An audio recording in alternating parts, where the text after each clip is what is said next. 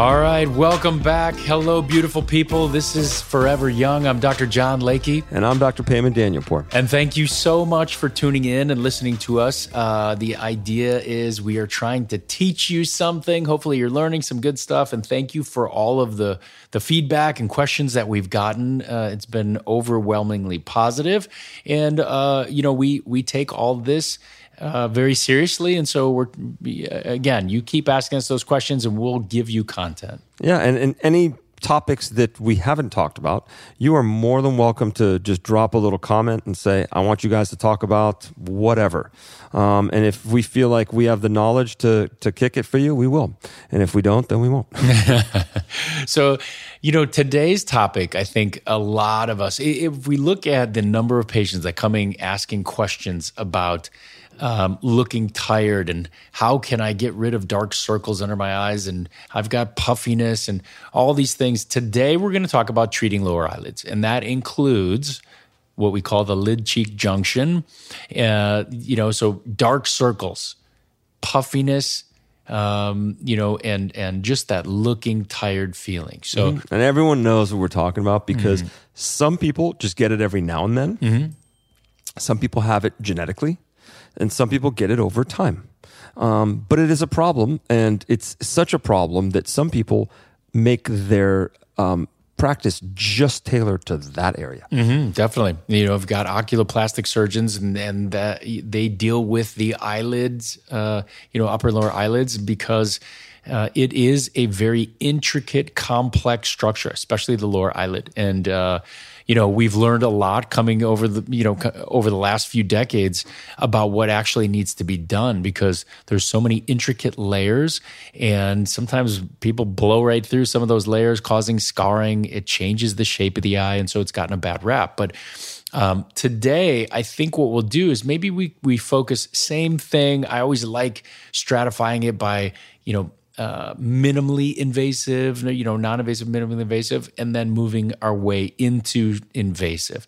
And I always love giving people options. You know, when they come to me and say they give that that that complaint and say, "Gosh, doc, I've got dark circles under my eyes, or I've got bags under my eyes, and I'm not tired." And people keep asking me, "Am I tired?" And I say, "No, I slept well." Sometimes it's genetic. It doesn't necessarily have to be that you can't do some of these things on a 25 year old because you could have a genetic predisposition for it. More commonly, it's late 30s into our 40s and 50s. And so, what I'll do is I'll stratify some of the things by just saying, look, these are ways of, I, I give people options good, better, best. Good, usually a mixture of Botox fillers, some of the non invasives. Best is surgical because it's reproducible. We know what to expect. Better is just that looking better. You use some of the newer technologies and things like that, or you don't go the full way into all of this, the surgical options. You just choose some of them. So, um, really, I figured what we do is we'd start with the reasons why we have dark circles, the reasons why we have puffiness, and the reason why we look tired as we age, especially. Absolutely, and and I, I tell you guys, this is a a really really good topic because lately everyone's getting their hands on people and doing it and actually causing a lot of problems mm-hmm. too. So we're going to talk about what not to do because sometimes just going to to a practitioner doesn't really know like what Dr. Lakey's saying, the lower eyelid and what the right procedure is for something We'll just maybe put filler in and then it'll look even worse. So we're going to mm-hmm. kind of talk to you about what to look for, what not to and and what causes these problems and who the right type of practitioner is that can take care of them. Definitely. So, really, three main reasons why we uh, why the under eyes look tired, and one is uh, the puffiness that we talked about. Um, we have the excess skin of the lower eyelid, and we the dark circles really are caused from the thickness of the skin. So it's a very thin skin. You can start seeing all the capillaries, and and that uh, translates to a, a bluish hue as the light reflects into it. The reason why we develop puffiness, imagine that the eyeball is surrounded by fat. And, um, you know, it's it's essentially the reason, you know, part of the reason why uh, you you take a step and and your eye, eyeball doesn't shake, your vision doesn't shake, um, and you have this little. Imagine it's a retaining wall a retaining wall that's kind of holding everything into position. And as we age, that retaining wall weakens. What have I said before in the past? Every year we lose another percent of collagen. Collagen isn't just in your skin, it's in cartilage, tissue, bone, uh, muscle.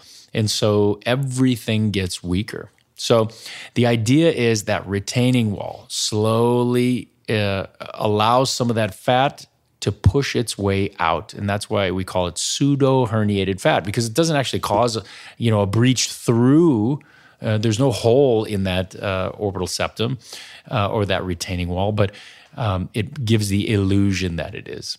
And for some people it's worse and for some people it's better. And, mm-hmm. and and for some people you don't see it at all. And i and how often do you turn around and say does your mom and dad have this? And they'll almost inevitably all of them will say yeah my mom has the same thing or my dad had the same thing. Sure. Very very genetic. We're talking about this puffiness underneath. Now now we don't want to kind of confuse that with oh you went out and, and drank a lot or ate a, t- a high salt food diet which can cause some of these problems. This is something that you see on a regular basis that's happening. Mm-hmm. and the next thing is you have to imagine there are certain ligaments or tethering in the face and then our face ages around it. So imagine it's almost like it deflates over time, and uh, you know everything drops around the area by the eyes, which is called the tear trough, and by the side of the nose, which is the laugh line or nasolabial fold, and then the reason why we develop jowls because of the mandibulocutaneous ligament. So the idea is we have to really treat three things because, in addition to that, the cheek slowly starts to fall and separate, right?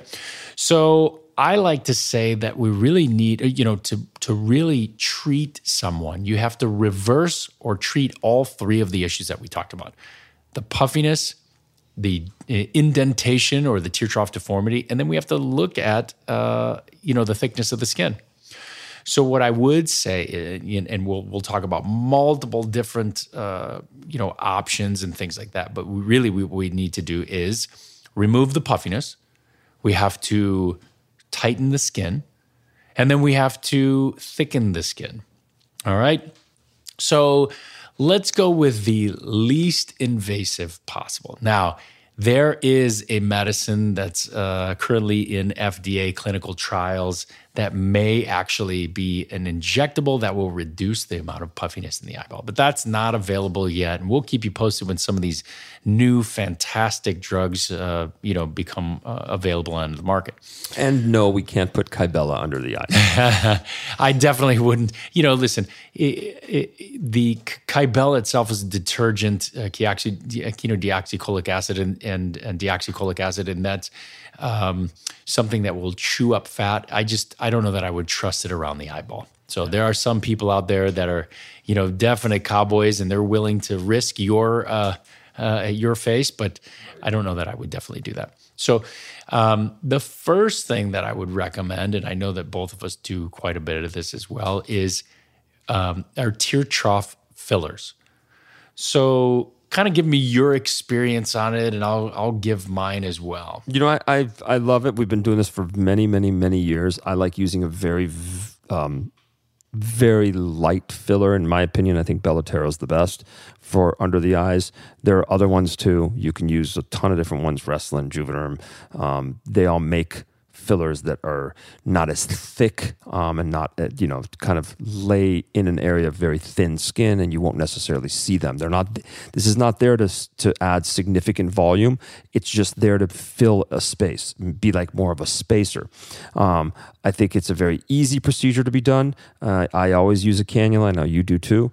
Uh, we don't put needles anywhere near the eyes. Um, and I think it has to be the for the perfect candidate. Um, and that's somebody who doesn't have a ton of pseudoherniated fat, if any.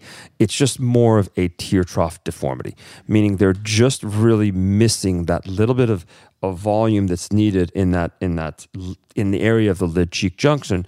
Um, and it's not like they need cheek filler. It's not like you know you don't need a lower bleph. You just need to fill that in, and it works really nicely for those candidates. It does, and and you know the interesting part is sometimes the only reason, listen, um, the only reason why you see shadows under the eye are really uh, do, I mean, the only reason you see dark circles sometimes is really light and shadows, right? Where you see three dimensionally only because of light and shadow.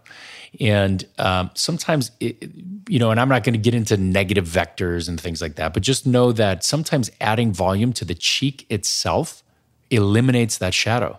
Because especially if you're in really good shape, the problem is the face suffers as we age. And so, um, you know, you you lack volume that's in the direct uh, center part of the cheek. Um, we call some of it we call the medial SOOF, uh, you know, and even to, uh, in the central part of the cheek, uh, because um, as that fat atrophies, it leads to that big shadow that's under the puffiness. And so, one of the easiest things in the world, uh, as Dr. Danielpour said, is just to add a little bit of filler. And people have done it using PRP along with it. Uh, some people even try using PRP by itself. I don't know how effective that is. You'll need multiple treatments for sure.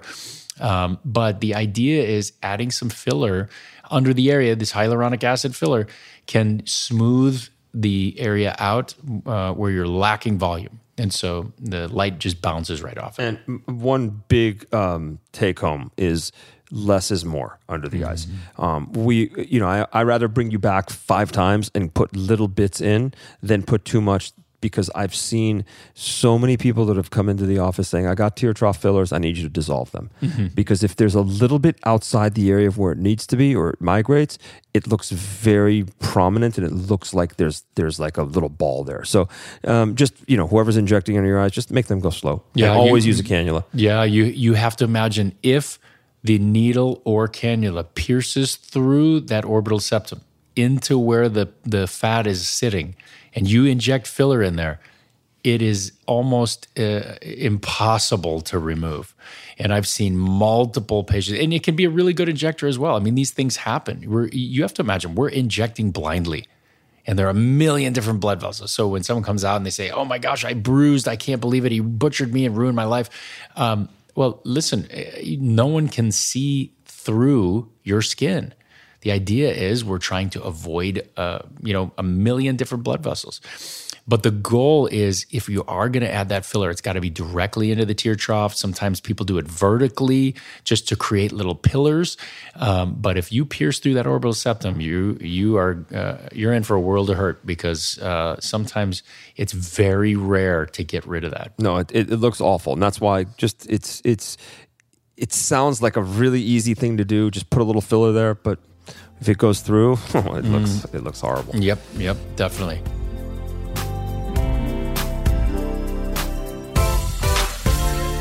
This is Dr. John Lakey at Forever Young. Hope you're enjoying the show. Dr. Danielpour and I will be back after a quick break.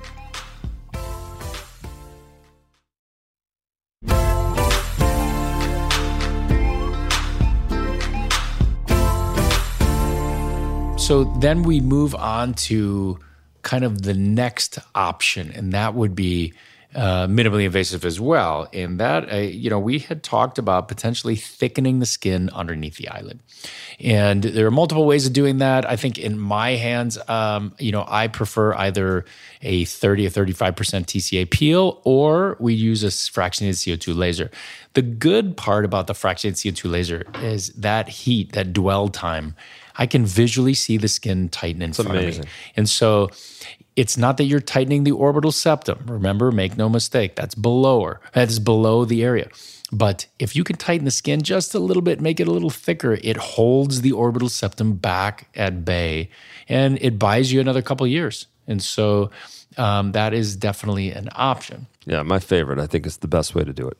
Um, and you can also use, if you really want, some people use Morpheus under the eyes. That's it's a little more painful. And I personally think using uh, fractionated CO2 lasers is, to me, the standard of care. Mm-hmm.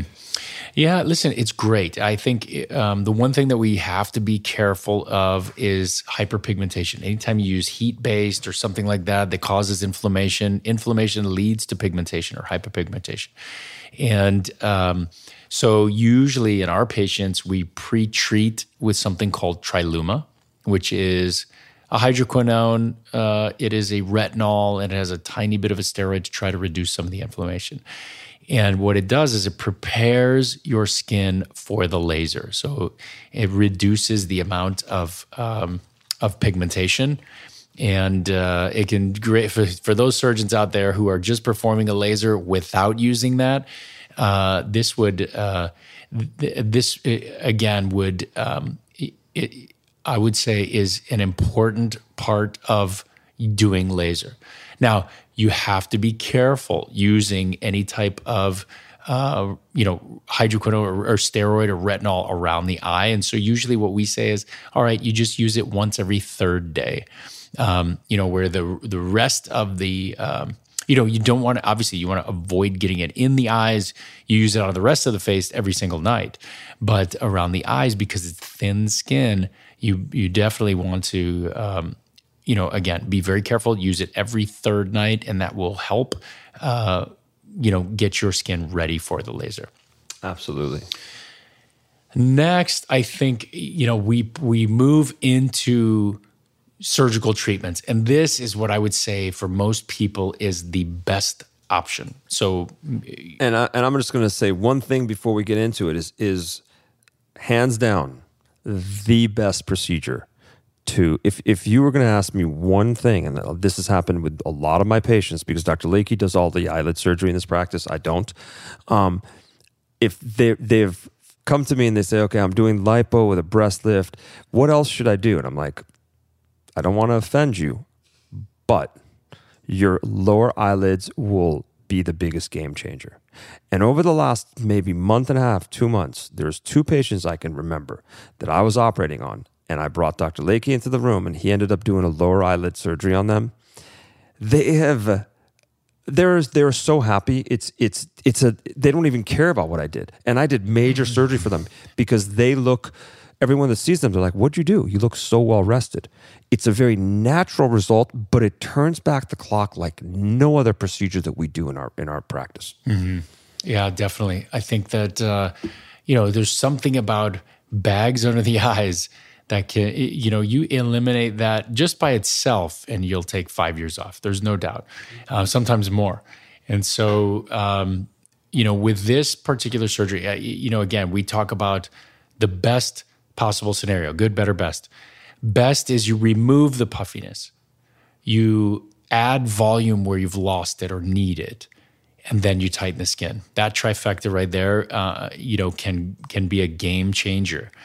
Now there are multiple different ways of removing that puffiness or removing the fat. There, there are multiple. We call, one we call a transconjunctival approach, and really in in a, our practice, I think I've really, uh, you know, it takes a lot for me. So I'll, I'll back up. Transconjunctival means that you have little hidden incisions or one in, hidden incision in the inside the eyelid, so you don't see it. There's no stitches that need to come out, anything like that. Then there's a subciliary incision, which is a traditional um, lower eyelid lift. And um, that's where you make an incision just under the lash line and uh, sometimes you know in the history that's been wrought with complications and um, you know now we have done adjunctive procedures to try to eliminate those complications. But really in my practice i think that i have really tried to avoid making that incision unless i absolutely have to. And um, when you re- do the transconjunctival approach and you um, remove that puffiness, the last thing we want to do is leave you with excess skin. And so that's where adding, you know, either repositioning that fat uh, into the tear trough deformity or doing fat transfer to the cheek itself, I do add volume and then laser over the top of it. I mean, I think it's so important. So all of my facelifts, everyone who undergoes the transconjunctival lower blepharoplasty, and we add a little bit of volume, even though I've suspended uh, the face and and it becomes much smoother, is I do want to laser the lower eyelids. Um, when we talk about the subciliary approach or the the, the traditional uh, uh, lower eyelid lift, for years one of the dreaded complications was uh, an ectropion, and that really is where the lid, lower lid margin itself starts to pull, and it changes the natural almond shape of the eye to rounder. And sometimes you see those individuals where you can see pink on the lower eyelid. It's usually with someone who, you know, again, we we assess and evaluate how and we call it a snapback test. You pull on the lower eyelid and it should snap right back in, in a second. If there's a lag time, it means that you are at a higher likelihood that it will change the shape of your eye if you make an incision or cause any type of scarring in the lower eyelid. And so, with that, now every time I do that, we would pair it with something called a canthopexy or a canthoplasty. Canthopexy means that we take the lower eyelid and we secure it to what we call the lateral orbital rim, and that's the bone. And so it just creates a more taut lower eyelid, which is generally youthful. A canthoplasty is where we actually either shorten a lax lower eyelid or we somehow change that, take a wedge out of it, anything to make the lower eyelid tighter so it doesn't have the option of you know changing shape or migrating or pulling uh, because that can look absolutely awful and it's a dead giveaway uh, of a uh, of a lower uh, eyelid surgery. So d- does this does the surgery have to be done um, while you're asleep? I definitely would. Listen, upper eyelid surgery, you can do it under local anesthesia all day long. Um, can you do this local with some sedation? For sure. I mean, you, you definitely can. Um, but if you're a family member, I'd say, why not just uh, undergo twilight or uh, under general anesthetic? Um, because we're not reducing the risk. So if you use, um, you know, local with sedation, you're not reducing the risk of an anesthetic in fact, you probably increase your risk because um, a lot of times you, you know, if you just give someone oral medication and then I'm injecting the eyelid and we're assuming that they are breathing correctly during the procedure, um, you know, I would much rather focus on some, what I'm good at and let an anesthesiologist focus on what they're good at, keeping you comfortable. And that way, we don't run into any risks of you waking up during surgery or uh, you feeling any of the the type of uh, you know injections or or incisions, things like that. So to me, I just think it's better to at least undergo twilight. Yeah, I, I, completely agree with you. I think when you're doing lower eyelid surgery, there's no reason for, for you to be awake. We hope you're enjoying this episode. If you'd like more information about our practice, you can check out our Instagram. It's Plastix Docs, P L A S T I X D O C S, on Instagram for more information. Dr. Danielpour and I will be back after a quick break.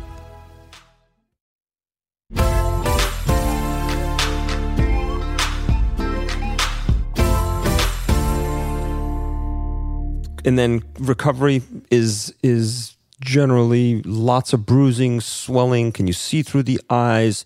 Is this something that someone should do and go back to work right away? How does mm-hmm. that work?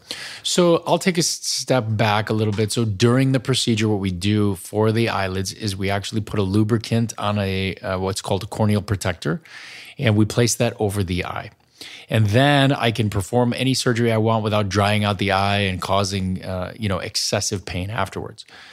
Now, the good part is we protect the eye. The the bad part is that, or the downside I would get imagine, is because of the ointment. For a few days, the eyes are a little blurry.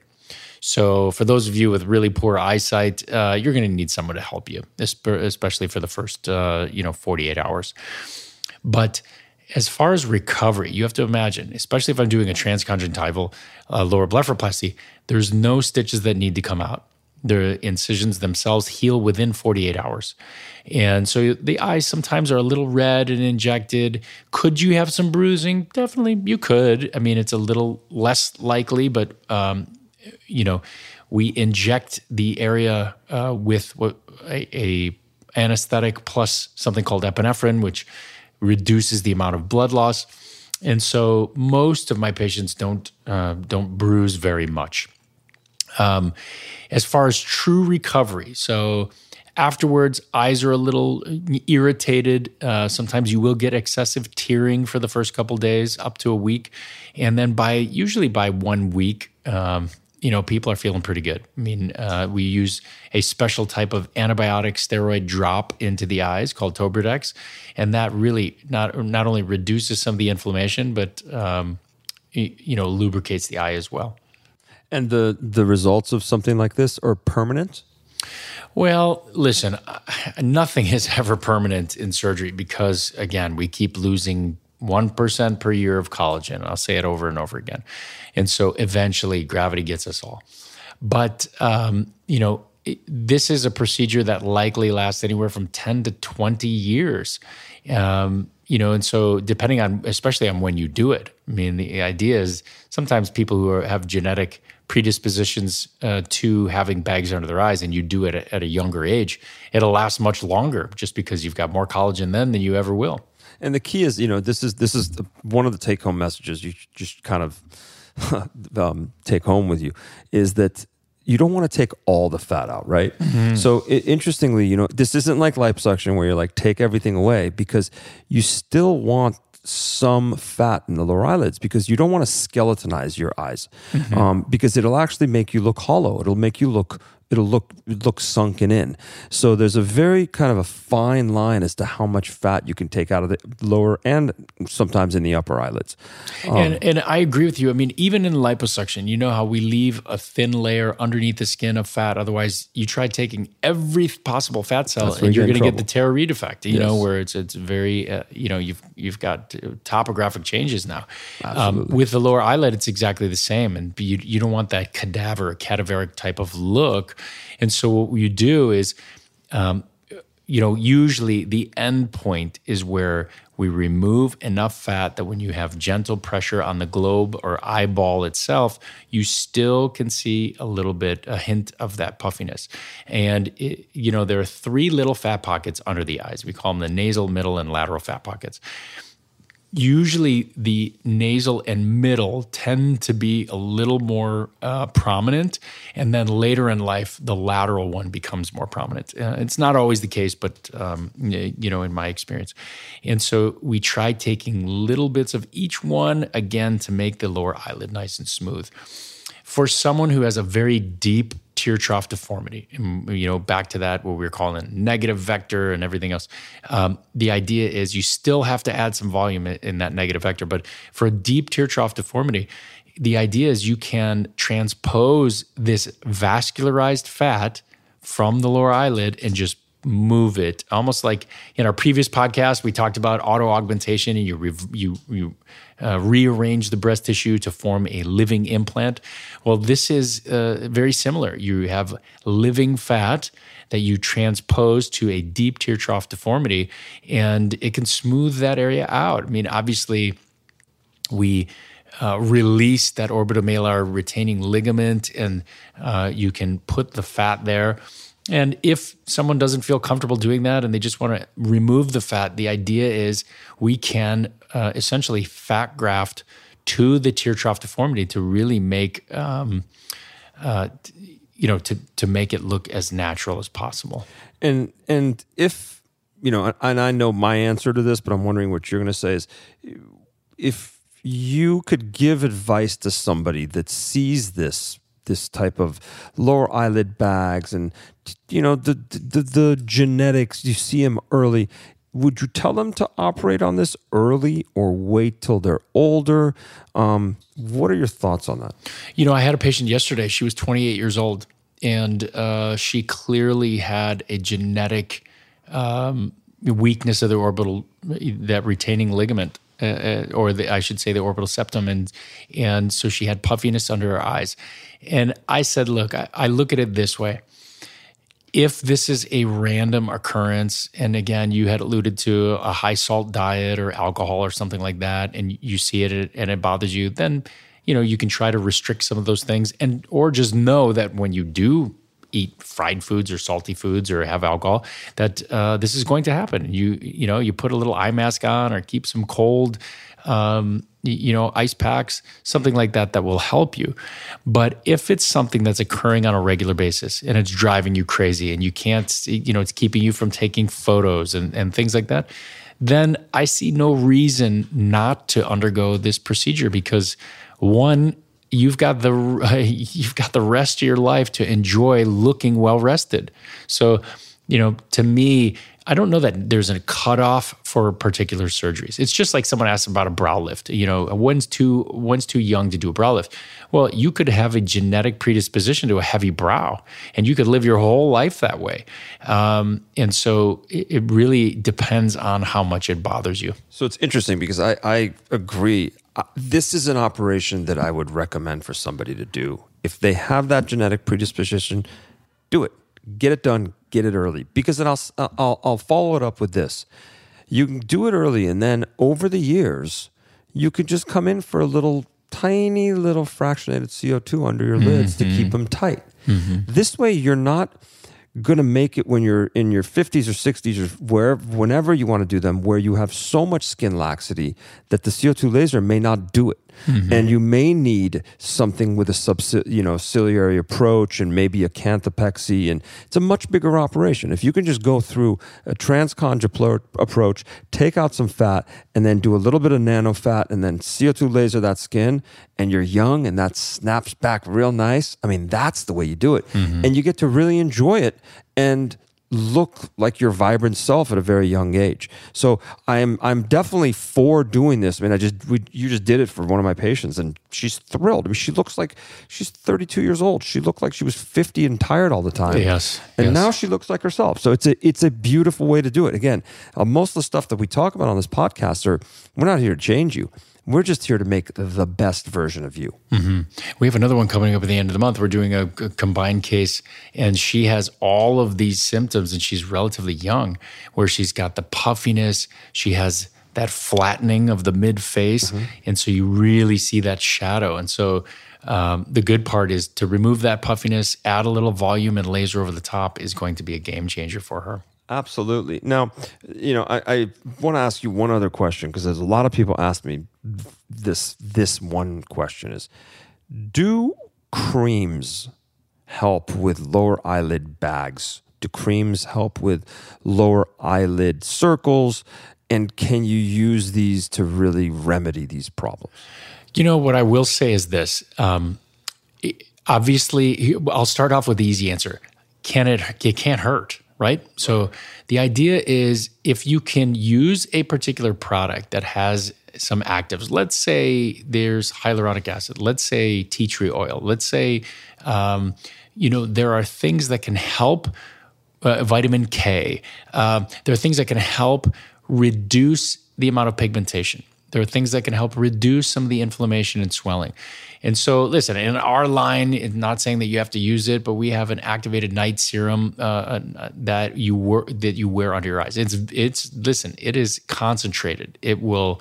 Uh, you use a tiny little amount, put it on the lower eyelids, and you will notice a difference. I mean, it just um, the last thing you want is for your lower eyelids, eh, you know, and it's called the Total Recovery at Night Eye Cream. But the idea is that you you don't want to you have the lower eyelids dry out. Um, you know, people who continually rub their eyes and things like that, causing micro trauma. You want to keep the skin well hydrated uh, and moisturized, and so um, I would use something uh, you know, the reason why eye creams are a little different than face, just regular face creams, is because of the thickness of the eyelid skin. It's so thin that a lot of uh, creams are essentially will cause irritation. So that's why um, you know some of the actives have a smaller percent um, and have products in them that reduce inflammation, just because uh, you know the lower eyelid is so uh, sensitive. And my other question, because I do this sometimes, um, is what do you think of these eye patches? Um, because I- I think that they're actually great because because they weirdly take a little bit of swelling down and they hydrate in its own way. Um, I, our line has one. I'm not telling you to go buy ours. You can go buy any one you want. But um, ours, ours has one. I actually like using it. I put it in the freezer and it makes it feel even better. What do you think about those? Well, listen, the very fact that you put in the freezer, that's it's, you know that's brilliant right there. Just because cold itself is going to reduce some of the puffiness, and um, I think that most eye masks are great because they essentially cause a rapid hydration to the lower eyelid. Now, if you can go one step further, and if we look at some of the active ingredients, again, the hyaluronic acids, any of the antioxidants, you know, things that are going to reduce inflammation, I think that these are all great products for the lower eyelid.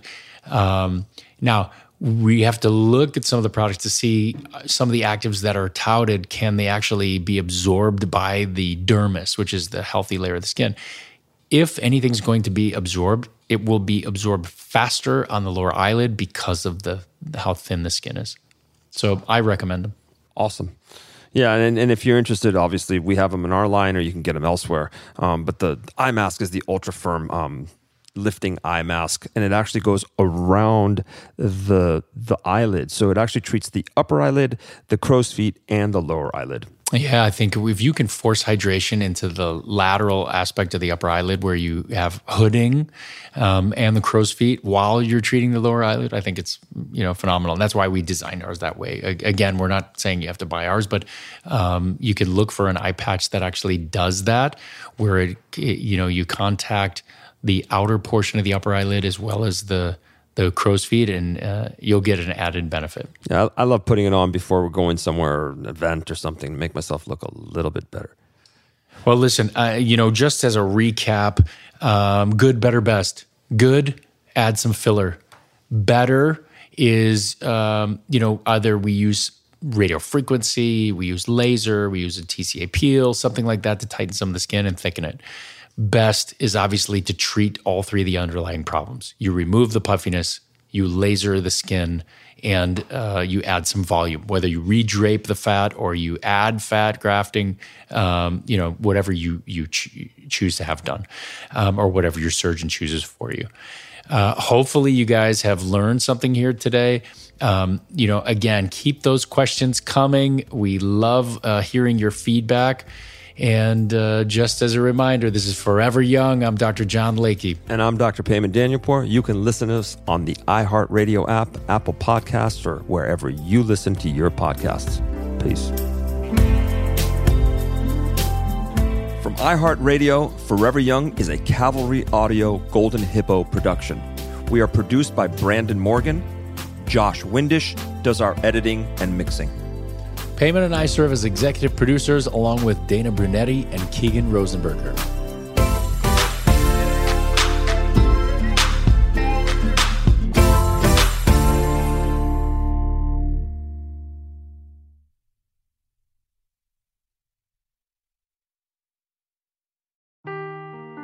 Seeking the truth never gets old. Introducing June's Journey, the free to play mobile game that will immerse you in a thrilling murder mystery. Join June Parker as she uncovers hidden objects and clues to solve her sister's death in a beautifully illustrated world set in the roaring 20s. With new chapters added every week, the excitement never ends. Download June's Journey now on your Android or iOS device or play on PC through Facebook Games.